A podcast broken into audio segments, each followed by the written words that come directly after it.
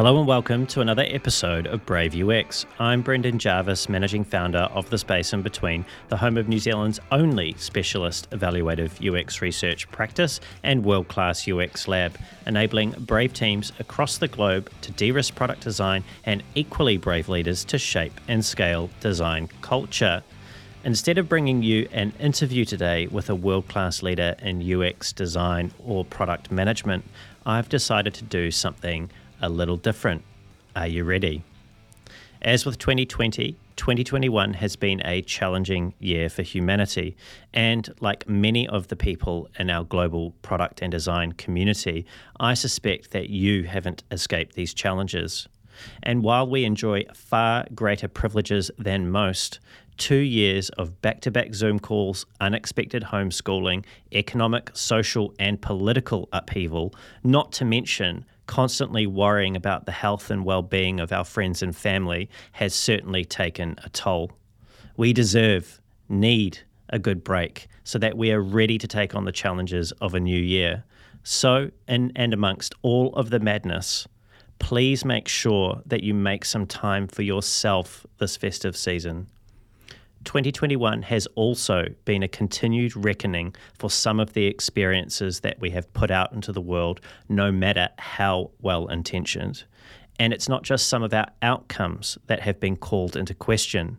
Many of my guests have shared with us their frustrations at the way in which we've been working, including the lack of meaningful progress towards a truly diverse and inclusive industry, the short term decision making that often steers our organisations, and the general lack of adequate time and space for our own mental health and that of our colleagues. We clearly face plenty of worthy challenges, but I am hopeful.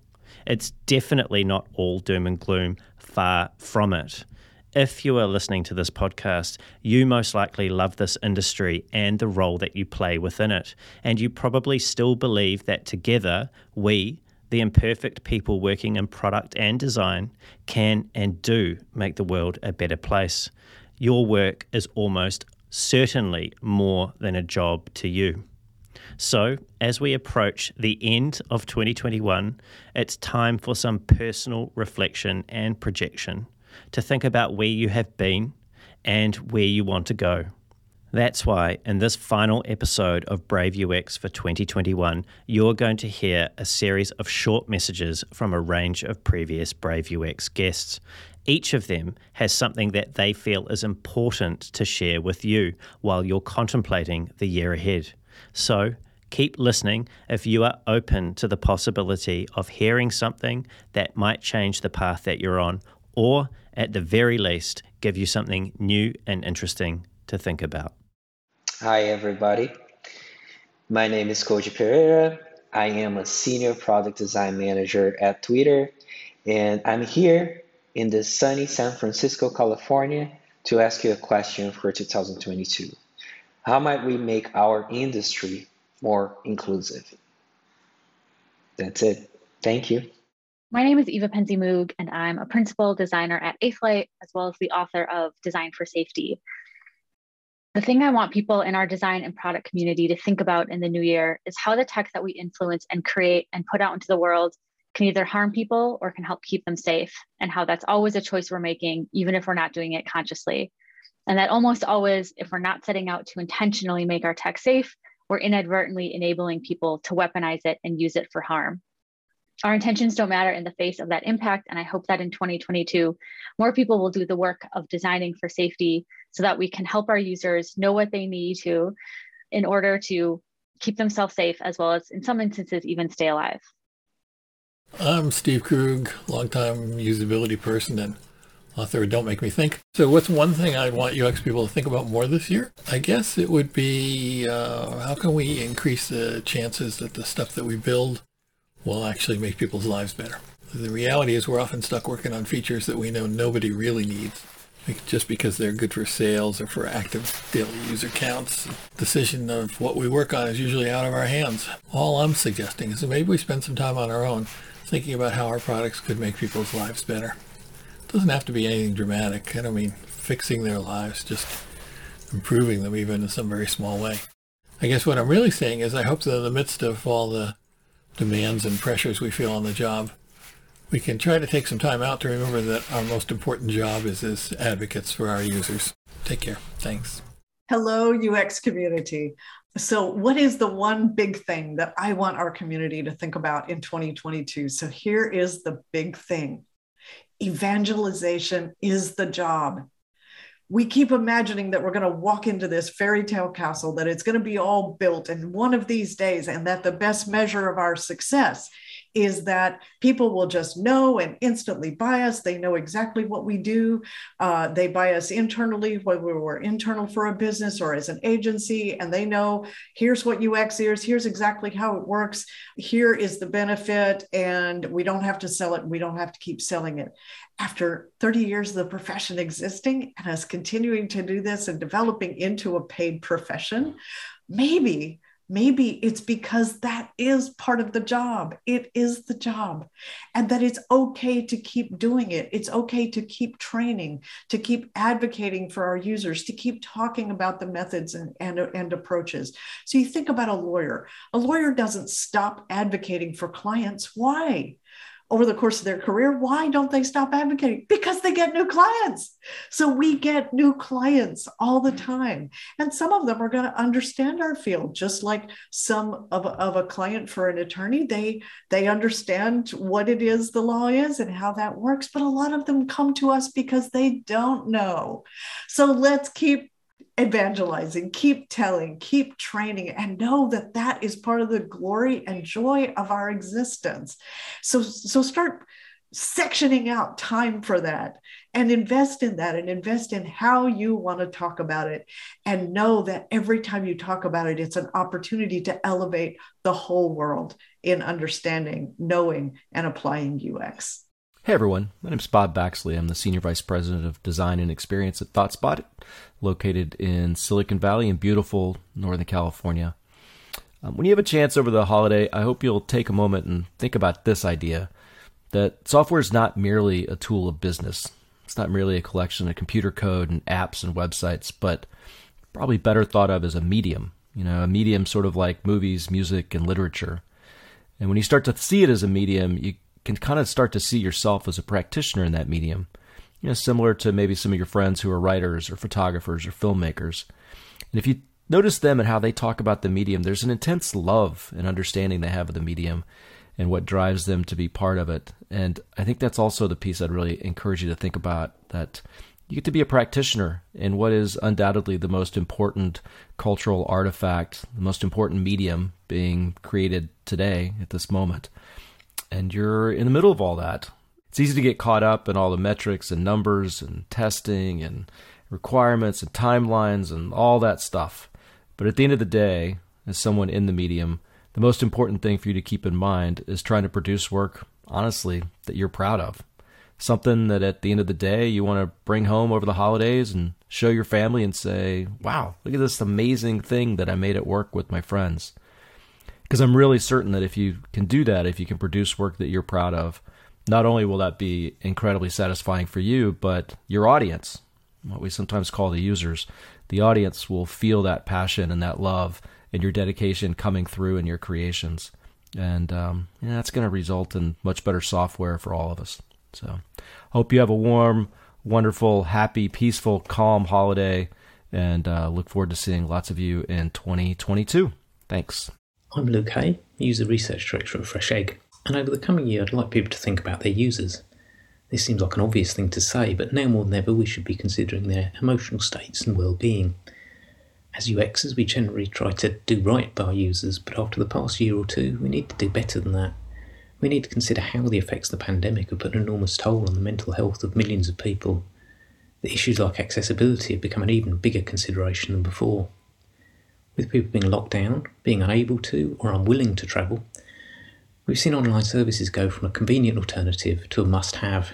This is true for everyday services like supermarket shopping, as well as tools like Zoom that have become a real lifeline for some in a disconnected world. Whether it's showing more consideration for participants during our user research, or finding ways to consider the mental state of users when designing solutions for them, we really need to be thinking about the human side of our users more than ever before. So for 2022, I'd like people to consider not only user needs, but also the impact that our design decisions will be having on the mental well-being of those who use our products and services. Hi, I'm Chi Chi Tan from Bayer Global. I help and coach businesses to define their strategies and propositions by having a deep, multi dimensional understanding about their users in different countries, looking into their history, their culture, their political setup, infrastructure, and so on. I would like to propose a fun but interesting exercise for you. That is to challenge yourself in identifying and learning one or two unique things about how people from different countries might think, perceive, behave, which might be different from what you're familiar with. They can be in any form or topic. It can be related to what you design or build, or something completely different or unrelated. The most important thing here is to challenge the stereotypes and assumptions you might have and to find out the true insights about them. There are many ways you can do that without having to rely on other people, for example, your company, to make it happen. So you can first choose a few countries you might want to focus on. Then work out how you could go about finding out about the people in a deeper sense. You can do that by recalling the holidays or uh, memory details of your holidays in these countries. Is there anything that you observe that might be slightly different from what you are familiar with? And can you use that as a reference and then dig deeper into understanding the underlying of those differences? Or think about the interactions you might have with your colleagues or friends who are from these countries. Even better, take this opportunity to get in touch with them again. And then think about is there any point in your interactions where you both might have disagreement? Or at any point you might be taken back by some of the things they say or do. Now think about that in a more open-minded way and question, is it possible that those moments happen due to the fact of cultural differences? If so, what exactly drives the way they think and their actions? I'm pretty sure you will have a lot of fun doing this, and this will not only help with the work you do, but also have a positive impact on the personal life. I promise that. I would love for you to get in touch with me and tell me how you go about doing this exercise and what you have found.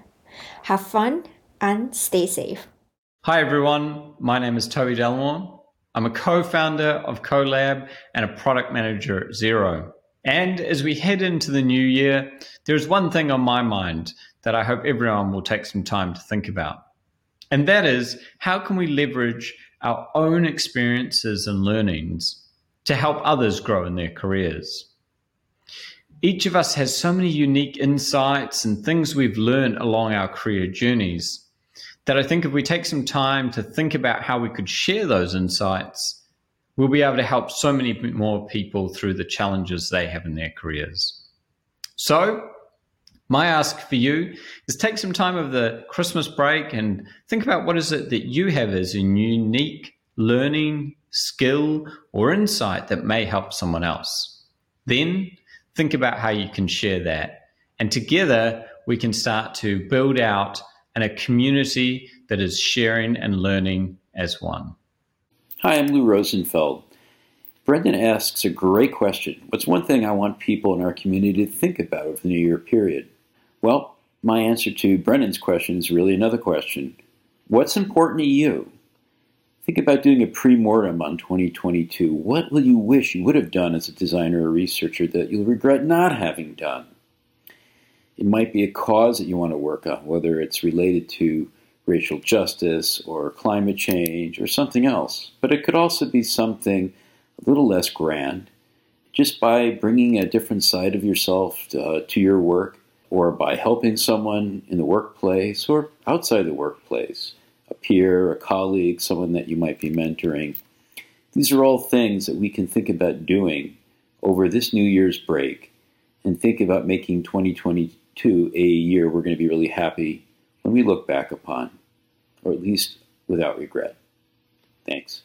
My name's Andrew Tokley. I'm a product leadership coach here in New Zealand and I work for myself. Two facts in New Zealand, and I suspect around the world, 70% of chief product officers have never held a product leadership role before. And less than 10% of them are active members of a product community and contributing and supporting and learning from it. What this often results in is executive teams being very disconnected from the true value of product leadership in general. And it often means that they place an unhealthy emphasis on product managers being responsible for uh, the delivery of features rather than product outcomes. So, my challenge to you all is to find ways in which you can bring your chief product officers into the community for them to share their learnings about what it means to operate at the executive level for product leaders, but also to help them absorb the things that we talk about day to day and aspire to be as effective product leaders. What this means is that we're going to have healthier companies with healthier product cultures. And you, even if you're not an executive product leader, can impact that change by supporting your own executive product leaders in their roles to help them uh, be more effective. So give it some thought. Maybe it's bringing insights, it's aligning your roadmaps to strategy, it's mapping the leading indicators of product to the lagging indicators that the executive teams chase. But whatever it is, you've got the control to do it and don't wait to be asked. Get in there and support your chief product officers to do the best work they can do. Have a great break over Christmas, uh, and we'll see you on the new year. Hi, this is Dan Balkowski, Principal Consultant at Product Tranquility. If you're listening to this podcast, you've chosen a path to help make the world better. Although you may face challenges along the way, continue to be grateful for the opportunity to use your skills for the betterment of all and know that you are appreciated. Thank you.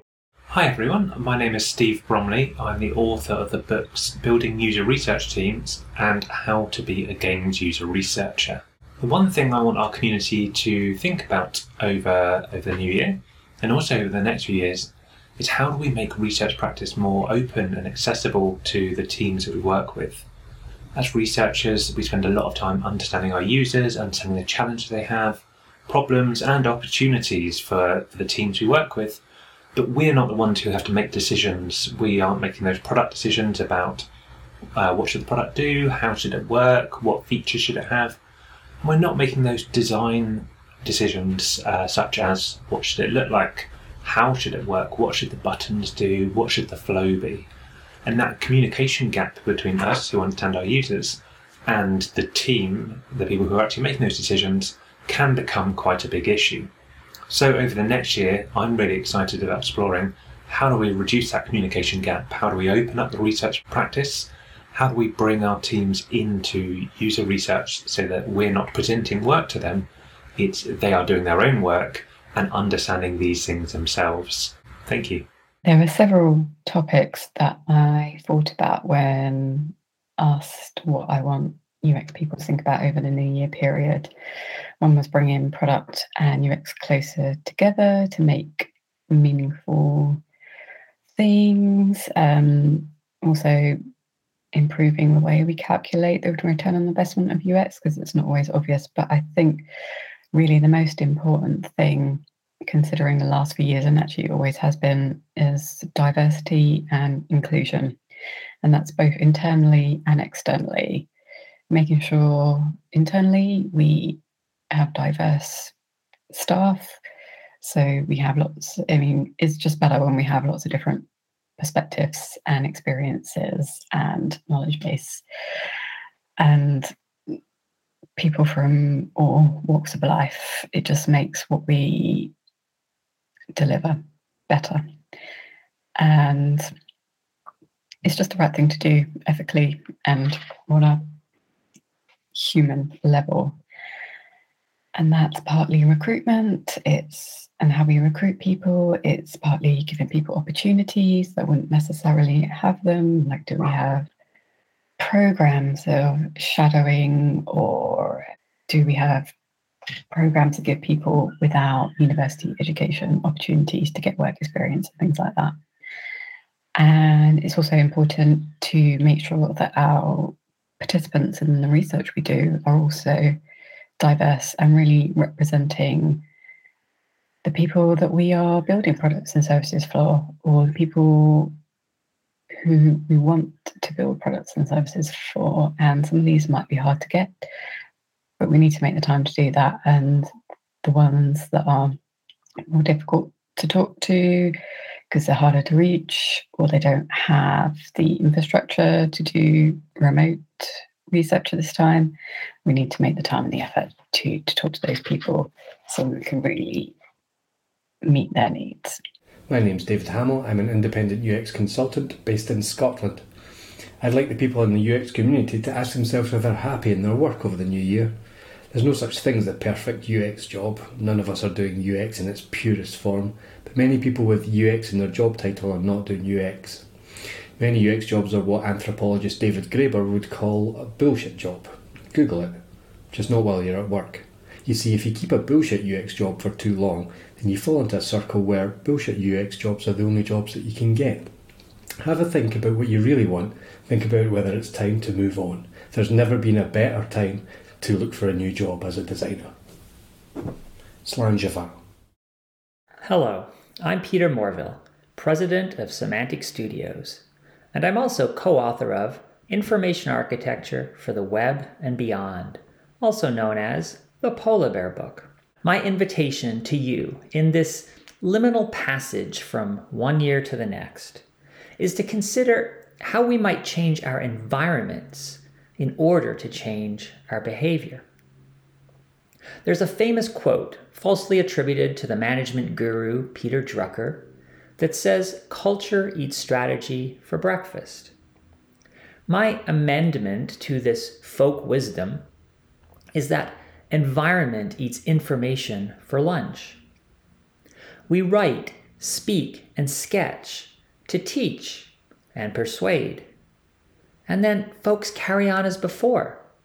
They ignore or fail to understand. So we beat on, voices against the limits of information, borne back ceaselessly into the past.